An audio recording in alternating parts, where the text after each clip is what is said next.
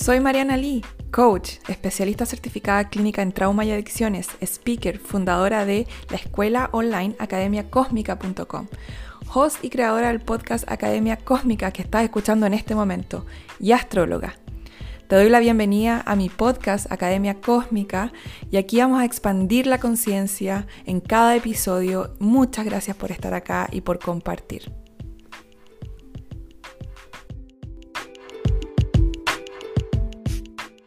Los seres humanos tienen una tendencia a ser muy extremos mentalmente, ¿ya? Pero es porque obviamente eh, no hemos hecho integración de ego.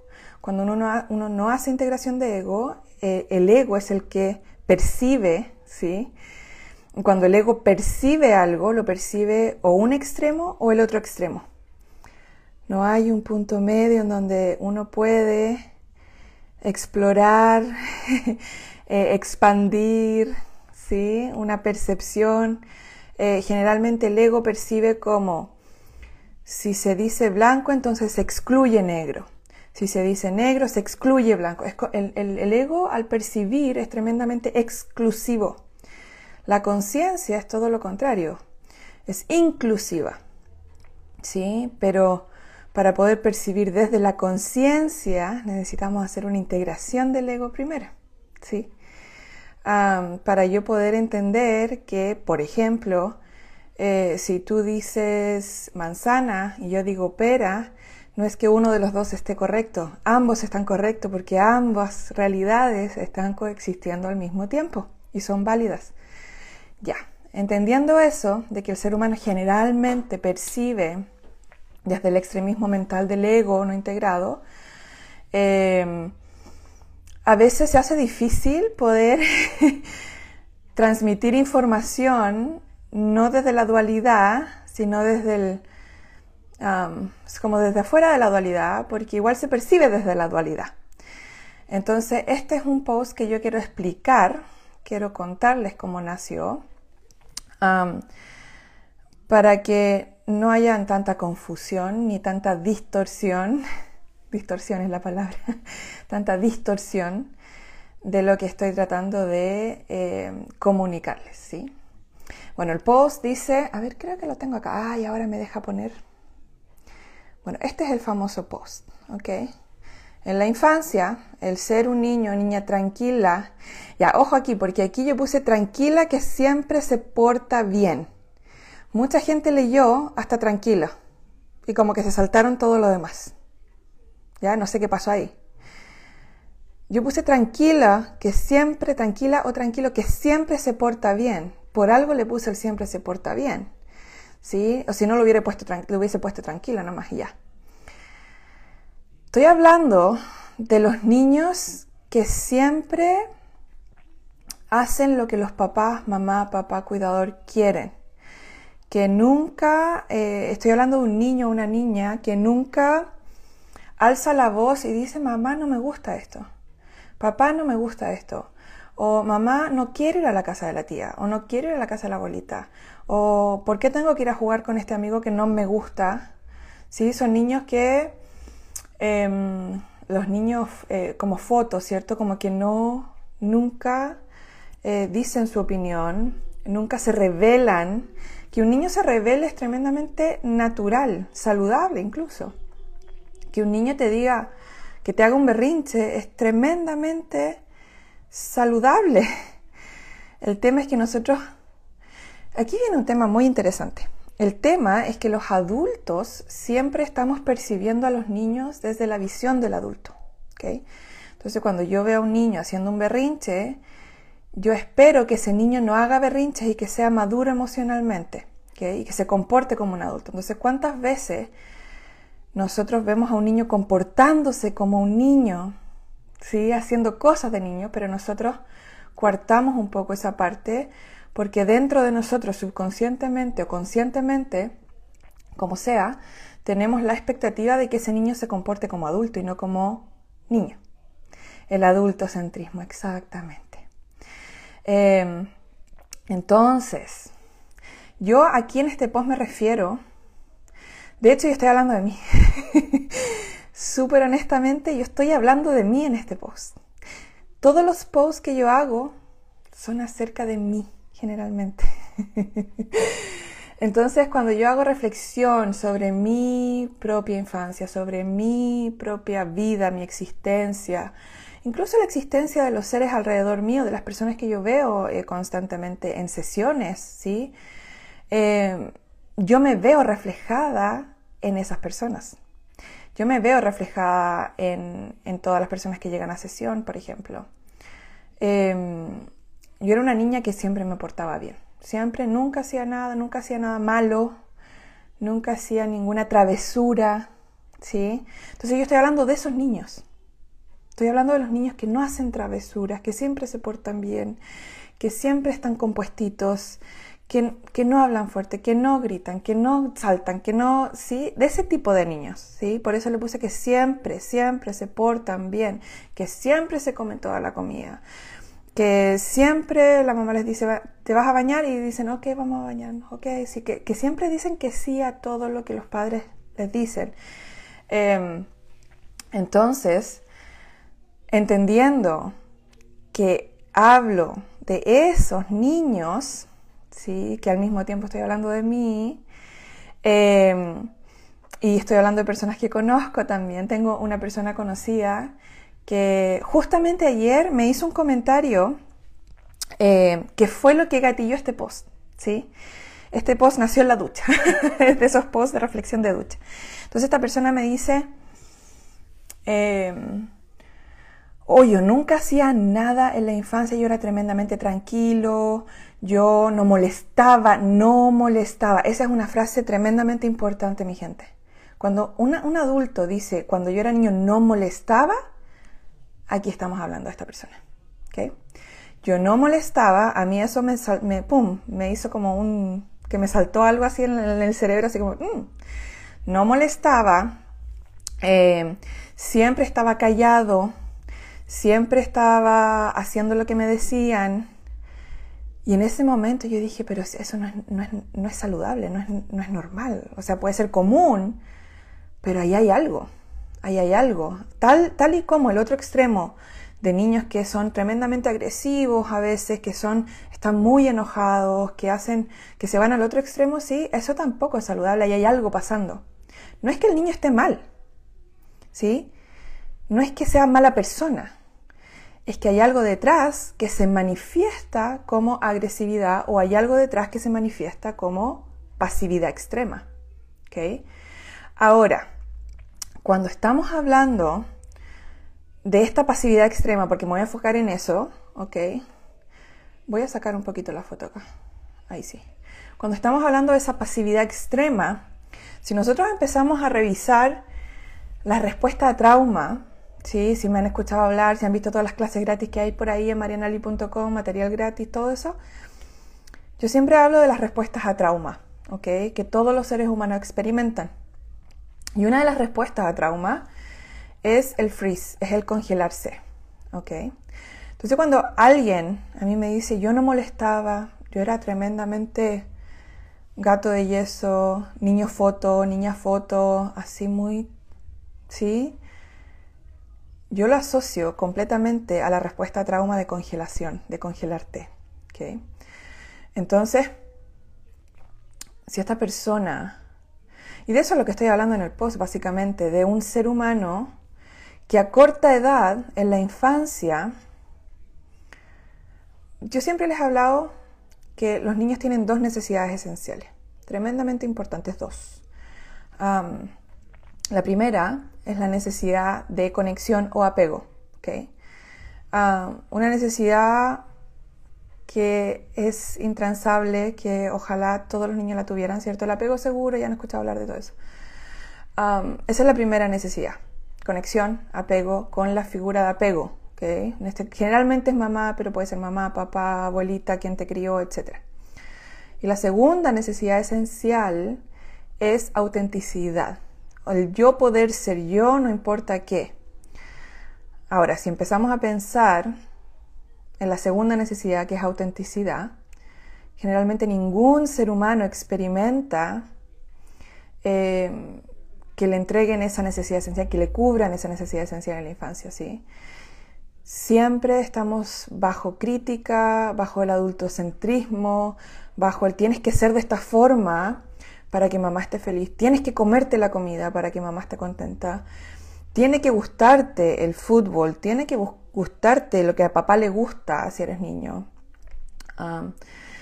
tienes que ser eh, el niño buen estudiante para que nosotros como familia estemos contentos. Y así muchas, muchas, muchas cosas diferentes, incluso cosas sutiles, sutiles, sí, que pasan a veces desapercibidas, pero no pasan desapercibidas para el subconsciente, especialmente un niño, Entonces, un niño o niña, niñe, entre los 0 y los 7, 9 años, está en una búsqueda de su identidad.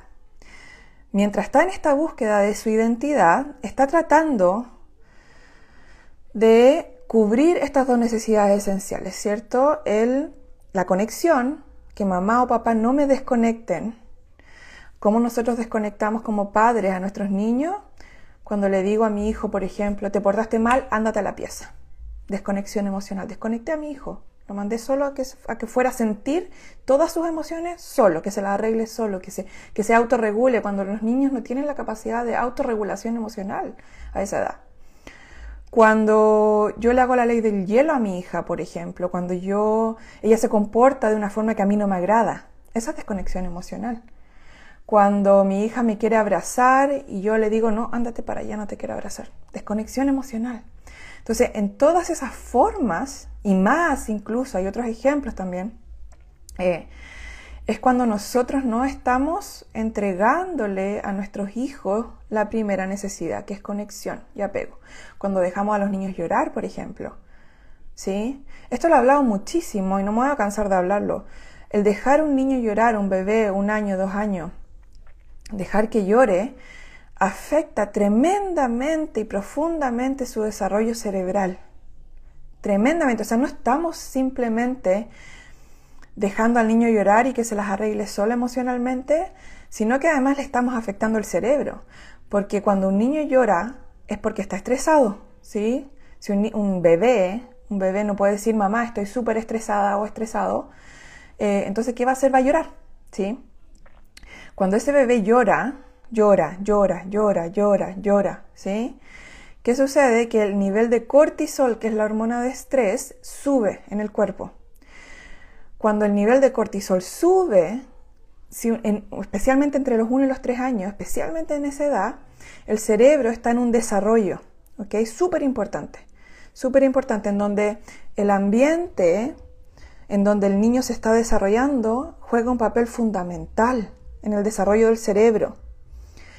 Si yo dejo a ese niño llorar, le sube los niveles de cortisol, de la hormona del estrés, y cuando el cortisol está alto en el cuerpo de un niño, especialmente desde los 1 a los 3 años, el desarrollo del cerebro se entorpece.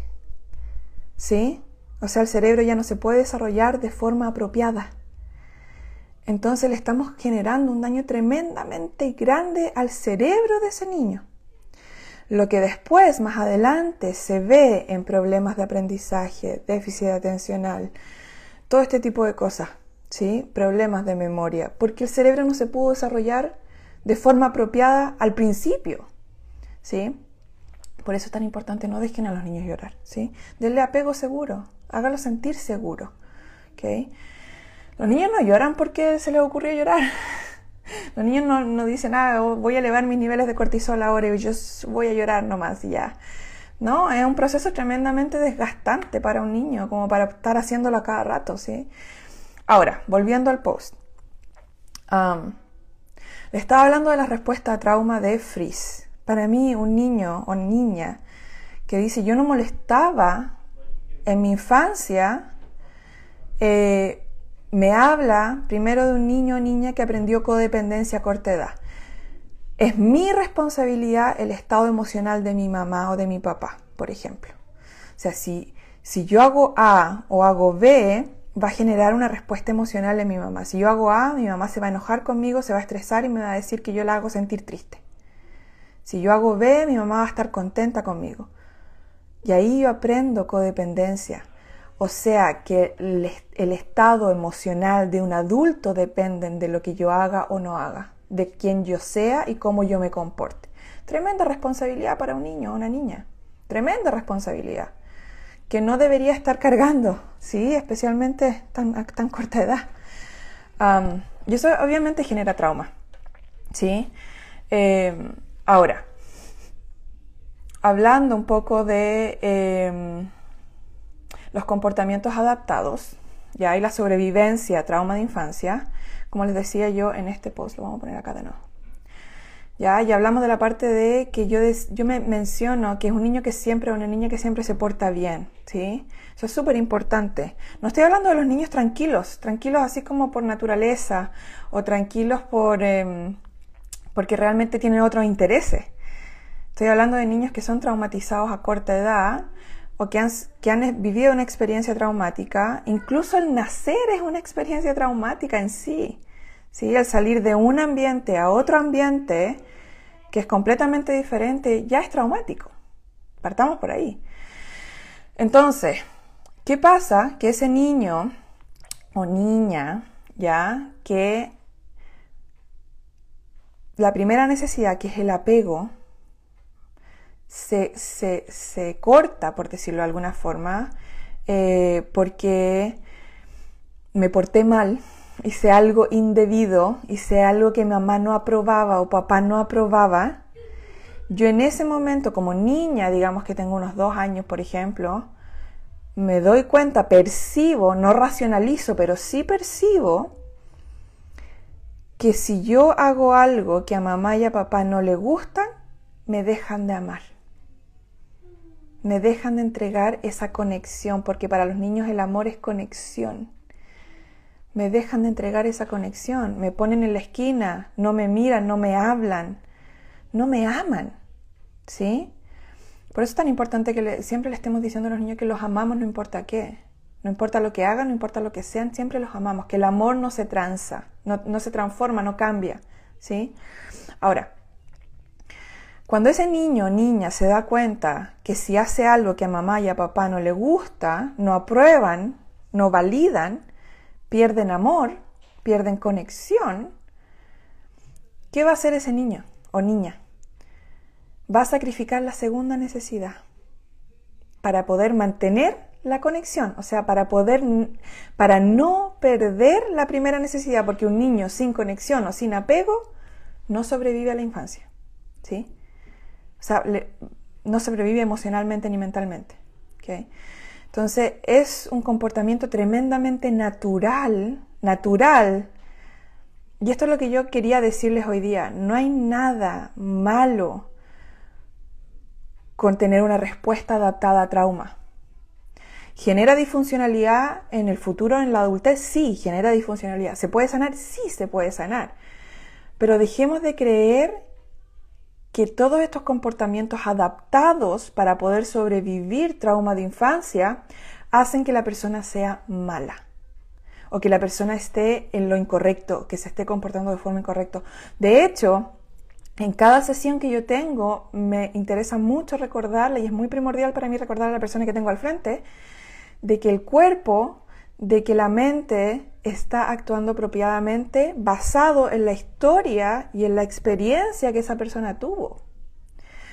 Una persona que llega con ansiedad a, hablar conmigo, a tener una sesión conmigo, yo no le voy a decir, no deberías estar teniendo ansiedad. Imposible. Si a ustedes les dicen eso, por favor arranquen de ahí. ¿Por qué? Porque una persona que está experimentando ansiedad está teniendo una respuesta tremendamente adecuada y apropiada al trauma de infancia que experimentó. Si esa persona tuvo trauma de infancia y no está teniendo algún síntoma, eso para mí es extraño. Eso para mí es raro. Ahí hay algo, algo está pasando. Más profundo y más, más peligroso o más... Mm, hay que ponerle mucho más atención a eso, ¿sí? Eh, pero todas las personas que me llegan con síntomas, cualquier sea el síntoma, el cuerpo está, está reaccionando de forma apropiada. No hay nada malo con ustedes, no hay nada malo con ustedes. Ustedes están, su cuerpo está reaccionando y está respondiendo de la forma en que debería responder ante un estímulo, ¿sí? si yo, por ejemplo, estamos a oscura y yo le prendo la luz, ustedes van a ser así, ay, que está, está como tan claro, ¿cierto? Los ojos no puedo ver. Eso es algo natural. Lo mismo pasa con cualquier síntoma de trauma. Ahora, lo, lo, que no es saludable es vivir con el trauma por toda la vida, porque van a percibir, se van a percibir a ustedes, van a percibir a los demás, van a percibir todos los eventos y las experiencias que ustedes experimenten, valga la redundancia, eh, desde el trauma. Y eso genera mucho sufrimiento. ¿sí? El sufrimiento humano está enraizado en que percibimos todo desde el trauma. ¿sí? Yo hago ejercicios, por ejemplo, en Trasciende, en el camino a lo que soy, en los talleres que doy, hago muchos ejercicios para que puedan ver la diferencia de percepción, ¿sí? Para que el cerebro entienda que hay diferentes percepciones. Em, y eso es muy interesante, muy entretenido también. Ahora,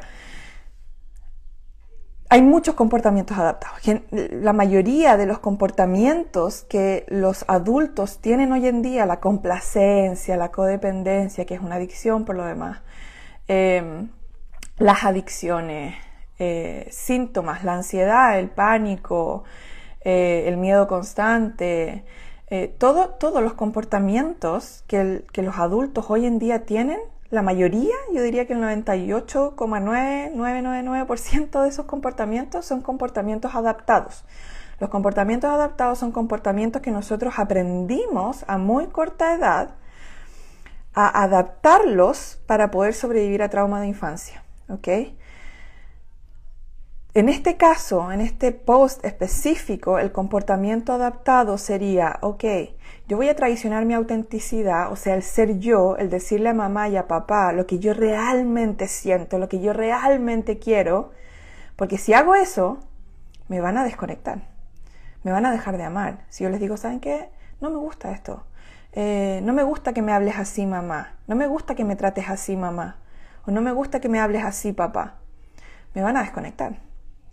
Por lo tanto, sacrifico mi autenticidad, quien yo realmente soy, modifico y empiezo a ser súper complaciente para que no me desconecten. ¿Sí? A mí se me parte el corazón con estas cosas, pero para que no me desconecten. Y yo lo veo mucho, lo vi en mí, lo veo en, en mucha gente alrededor, en la gente que me llega. Muchas personas se pasaron la, infancia complaciendo para no perder amor y conexión de sus padres o de su figura de apego. Porque eso es mucho más importante que alguien, entre los 6 y los 7, 9 años, que alguien te valide, que alguien te ame, que alguien te haga sentir que perteneces. ¿Sí? Lo que yo les recomiendo si tienen hijos o hijas, primero, que les hagan saber que no importa qué es lo que hagan, ni quiénes sean, ni cuáles sean sus preferencias, ustedes los aman no importa qué. Segundo, que ustedes como madres, padres, cuidadores, figuras de apego, trabajen en sus propios temas, en sus propios traumas para que la preferencia de otro ser humano no sea ofensiva para ustedes, no sea una proyección de la herida de rechazo que ustedes mismos cargan. Si yo tengo una herida de rechazo como mamá, ¿sí? No la, y no la he sanado. Si mi hija o mi hijo me dicen, mamá, em, no me gustó tu comida, Dios, me voy a devastar. ¿Sí? Porque voy a decir, yo soy la comida, porque cuando hay trauma, uno, hay apego, ¿sí? Uno no se separa de las cosas. Voy a decir, yo soy la comida y mi hijo me está diciendo que no le gusto yo. Entonces me voy a ofender. Me voy a ofender y me voy a herir y voy a decir, ay, pero ¿cómo se te ocurre? Cuando una persona sana dice, ok, no te gustó la comida, está todo bien con eso, si todos tenemos preferencias, no pasa nada, ¿sí? Ven cómo podemos percibir un mismo evento de dos formas diferentes, de una forma no saludable desde el trauma y una forma saludable cuando ya no hay trauma, cuando ya está sanado.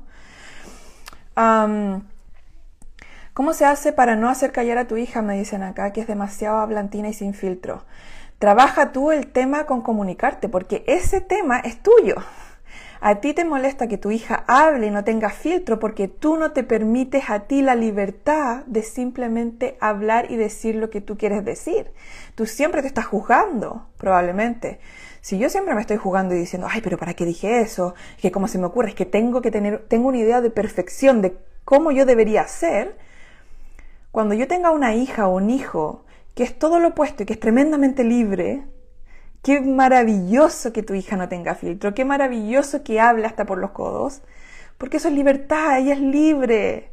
apláudeselo, pero mientras no, no te lo aplaudo, aplaudas a ti, no vas a poder ver eso como una habilidad, como algo maravilloso en otro. Porque tú no te permites ser así. Tú, no, tú, tú eres la persona que se comprime, eh, trata de encajar en una idea de quién tú deberías ser. Una incoherencia absoluta. Lo que tu hija te está mostrando es coherencia con ella. Ella está siendo súper coherente porque eso es lo que ella es. Ella no pretende ser algo más. Te recomiendo aprender de tu hija. Tu hija te va a enseñar coherencia, tu hija te va a enseñar a no traicionarse a sí misma para agradar a otros. Maravilloso que tengas una hija así. Empieza tú a, a, ser como ella también, a decir lo que quieras decir. ¿Sí? Porque si te molesta es porque tú no te permites a ti ser así. Tú siempre te estás censurando de lo que deberías decir o no. Es que, ¿cómo me van a percibir? ¿Se van a enojar si digo esto? Y esa es falta de libertad, esa es incoherencia contigo. Eso es haber transado tu autenticidad a muy corta edad para que te amen. ¿Sí? Y lo sigues haciendo probablemente.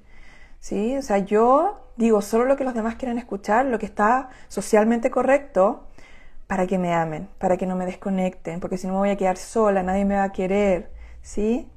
Y sanar tiene mucho que ver con empezar a ser tú. Yo aquí vengo y les digo lo que yo quiero decirles. Si les gusta, bueno, y si no, bueno, también. Va a haber gente que, que va a querer escuchar la información.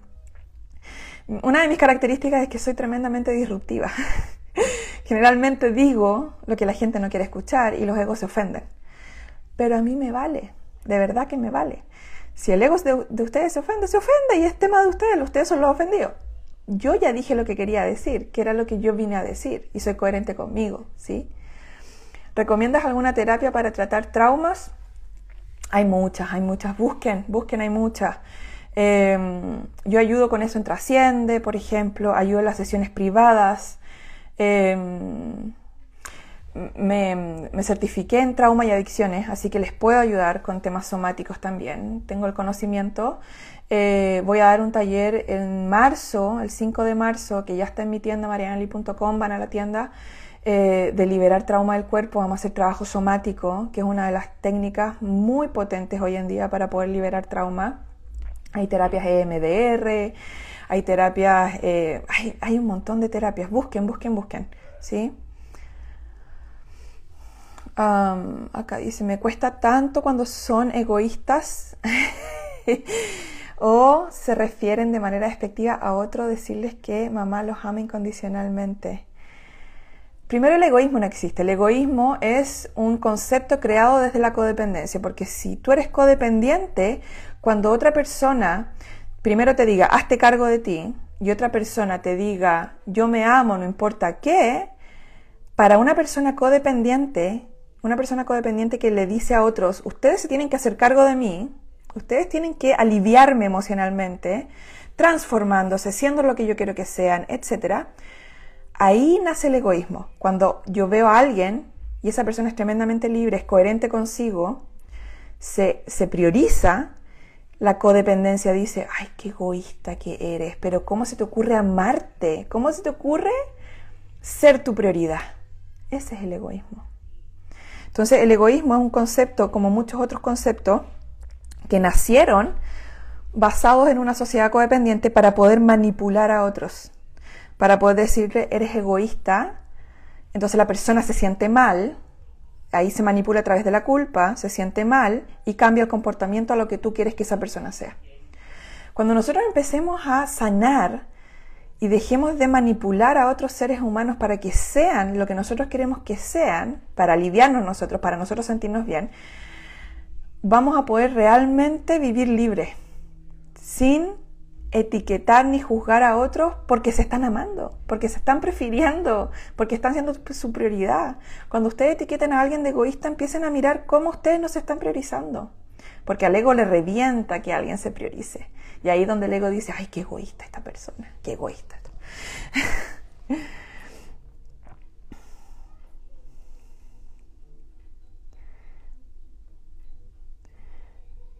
Ven, mira, y acá también esta chica me dice eh, que cuando eh, son egoístas o se refieren de manera despectiva a otro, decirles que mamá los ama incondicionalmente. ¿Por qué? Porque cuando tú crees que cometes un error, tú te dejas de amar, te desconectas de ti. Pero eso lo aprendiste en tu infancia. Cada vez que tú te comportabas de forma inadecuada, tu mamá te desconectaba. Y cuando mamá nos desconecta en la infancia, nosotros vamos a aprender ese comportamiento adaptado, obviamente, y lo vamos a hacer con nosotros. Entonces, esto me habla de que eh, Almacén Vialumo, no sé tu nombre, pero ese es tu, eh, tu Instagram. Ah, eso me habla de que tú no te permites equivocarte, eres súper dura contigo. Tú te juzgan y, si por ejemplo cometiste un error y juzgaste a alguien, tú te desconectas de ti.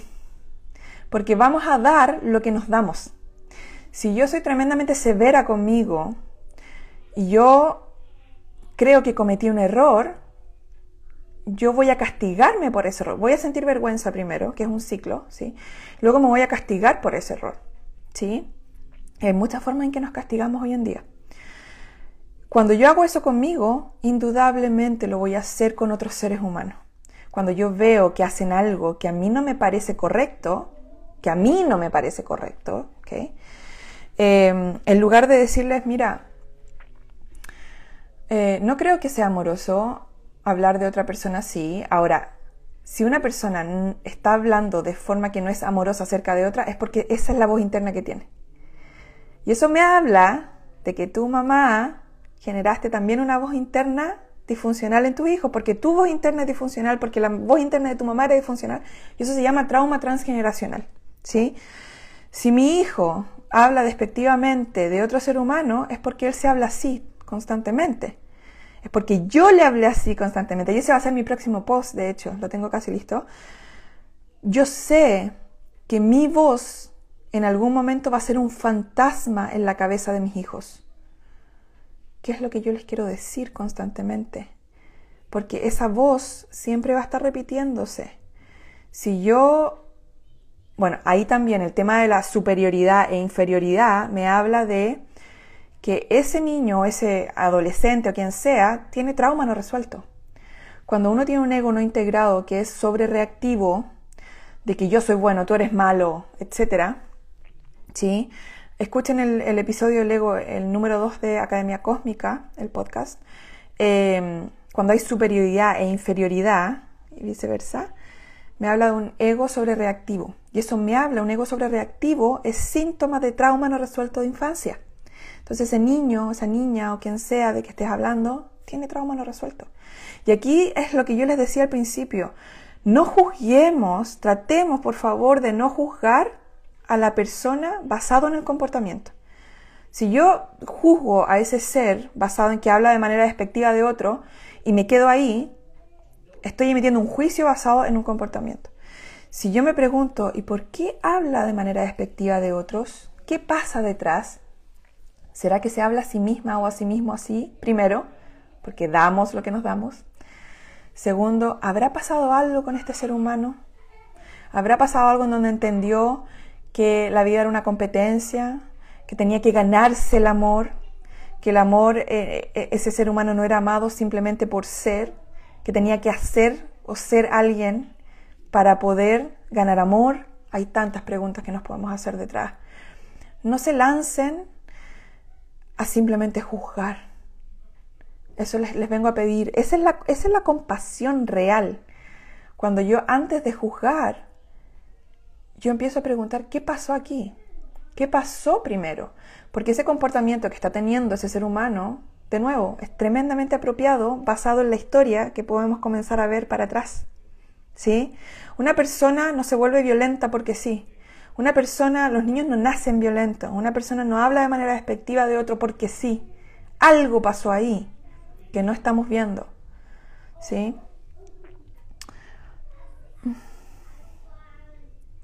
Sí, va a quedar grabado. Totalmente porque la información está... Mira, acá dice, lo amo sin duda, pero los amas con condición. Amarlo sin duda no es amar incondicionalmente, pero es porque tú te amas a ti incondicionalmente. Eh, tú te amas solo cuando eres este ser humano. Si subiste de peso, si no estás trabajando, si no tienes tanta plata en la cuenta bancaria, si no te está yendo bien socialmente, probablemente tú no te amas a ti. Te rechazas. Solo me voy a amar cuando tenga este peso, solo me voy a amar cuando tenga el pelo de este largo, solo me voy a amar cuando ya no tenga arrugas, solo me voy a amar cuando, cuando sea la persona que mi ego me dice que tengo que ser.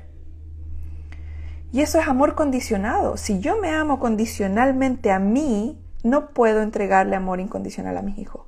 Partan por ustedes. ¿Sí? Yo amo a mi hijo incondicionalmente porque yo me amo a mí incondicionalmente. No importa qué peso tenga, no importa cuántas cosas tenga, no importa si estoy calva, no importa si, si estoy triste, no importa si estoy enojada, no importa si estoy experimentando eh, días de tristeza profunda, yo me amo igual, no importa qué, y me elijo igual, no importa qué. Solo cuando uno puede conectar con el amor incondicional dentro de uno es que puede entregarle amor incondicional a los demás. Porque si no, vas a entregarle, si eres buena persona, yo te amo. Si no, te repruebo, no te valido, ¿sí? Y él está sintiendo, tus hijos sienten eso, entonces saben que primero estás generando seres humanos complacientes, que es la semilla, la semilla del abuso, ¿ya? Si yo soy un ser humano complaciente, tengo mucha probabilidad de ser abusada o abusado, mucha, ¿sí? Entonces estás generando una, persona tremendamente abusable. ¿Sí? Ahora, de nuevo, en lugar de ir y decir, te estás comportando de esta forma, qué feo que te comportes así, pregunta qué pasó con, con ese niño o esa niña en la infancia, que generó la percepción de que puede hablar de esa forma de otros. ¿Cómo influenciaste tú eso? Si la cosa es mirarnos a nosotros también. No llegar y apuntar afuera y decir, tú te estás comportando así, ¿por qué? Porque tú tienes harto que ver probablemente en eso. Está todo bien también. ¿Sí? Todo es perfecto. Ahora, como tú con el ejemplo, con tú empezar a amarte incondicionalmente, no importa qué, tú puedes enseñarles a tus hijos, a tu hijo, a tu hija, que se amen no importa qué, ¿sí? No importa si mamá lo está aprobando o no lo está aprobando, si mamá lo está validando y le está aplaudiendo o si no lo está aplaudiendo. Eso es amor propio, eso es amor propio. Cuando no importa si mi mamá o mi papá me, me aplauden, me dicen que bueno, hija o hijo, yo igual me estoy diciendo eso dentro mío, ¿sí? Ahora, obviamente, ahora aquí hay harta dualidad porque me habla de actitudes positivas, y negativas. Por lo tanto, hay una idea de que hay un camino correcto y hay otro camino incorrecto. Si seguimos viendo los comportamientos desde el juicio, que al final, si ustedes piensan en las cárceles, es el sistema, sistema desde el ego que existe, te portaste mal a la cárcel, tiempo afuera. Pero ¿quién se está preguntando qué pasó con ese ser humano que tuvo ese comportamiento adaptado, totalmente apropiado, ¿Qué pasó antes? ¿Qué pasó con ese ser humano? Nosotros vamos al tiro al castigo. Entonces, cuando yo como mamá veo un comportamiento, digamos, no positivo, yo voy a ir al castigo. Si yo no soy consciente de mí, no soy, ¿sí? voy a ir a castigar. En lugar de decir, ¿qué está pasando con este ser humano? Que se está comportando de esta forma, en competencia, en desmerecer a otros, porque siente que se tiene que elevar porque esa, una persona que habla mal de otros, que desmerece a otros, es una persona que siente que se tiene que elevar porque no se siente suficiente. O sea, ahí yo ya sé que ese niño o esa niña de lo que está hablando la persona tiene de no ser suficiente. ¿Sí? Probablemente hay un rechazo, hay un abandono emocional. ¿Sí? Hay un tema pasando ahí atrás. Entonces, ¿cómo nosotros como seres humanos estamos cometiendo el gran error, gran error de saltar al juicio sin sin experimentar la compasión primero. Pero también lo entiendo, porque nosotros no somos compasivos con nosotros primero.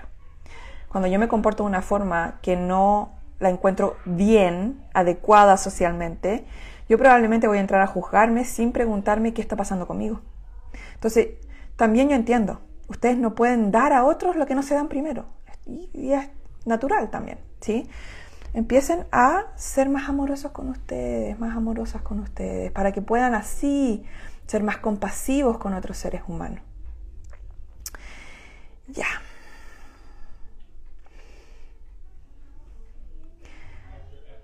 Bueno, eso les quería explicar acerca de este post, ¿ok? Eh, invitarles también a, no saltar en conclusiones, a juicios ante, o suposiciones, eh, antes de, primero quizás preguntarnos qué pasó, qué habrá pasado. Mm, bueno. ay, qué bonito, ven, mira, es exactamente tal cual lo dices.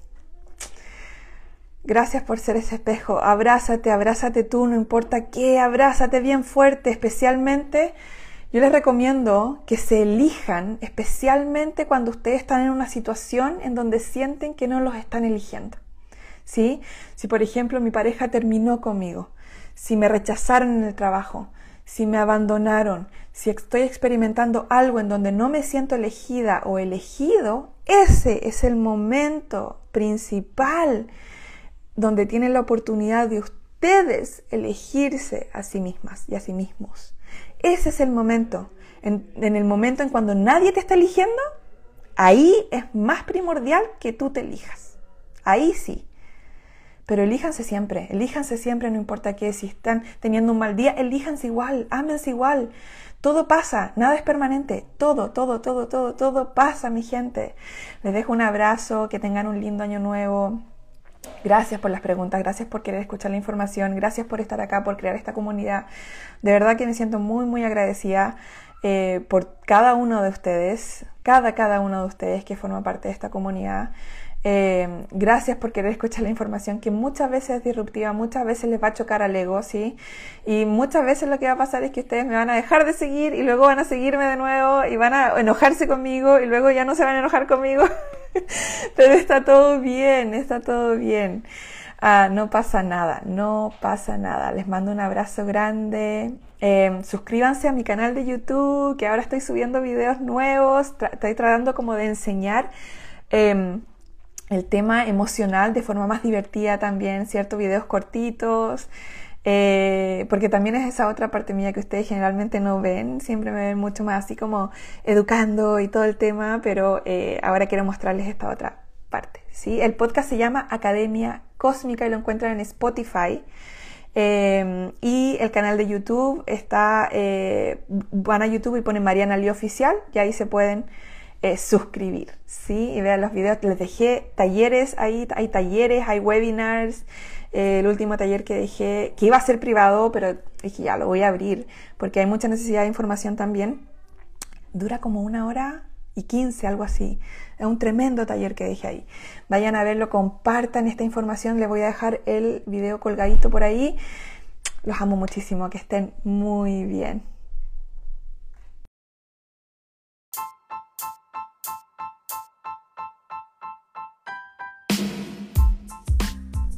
Muchas gracias por escuchar este episodio. Puedes encontrar más información en mis redes sociales, Mariana Oficial, y en mi página web, marianali.com. Por favor, ten en cuenta que todo el contenido compartido aquí es solo para fines educativos. La información publicada aquí y en este podcast es mi percepción, interpretación y no debe reemplazar la evaluación médica de un profesional. Si te sientes en peligro o eres capaz de hacerte daño, por favor llama al 911.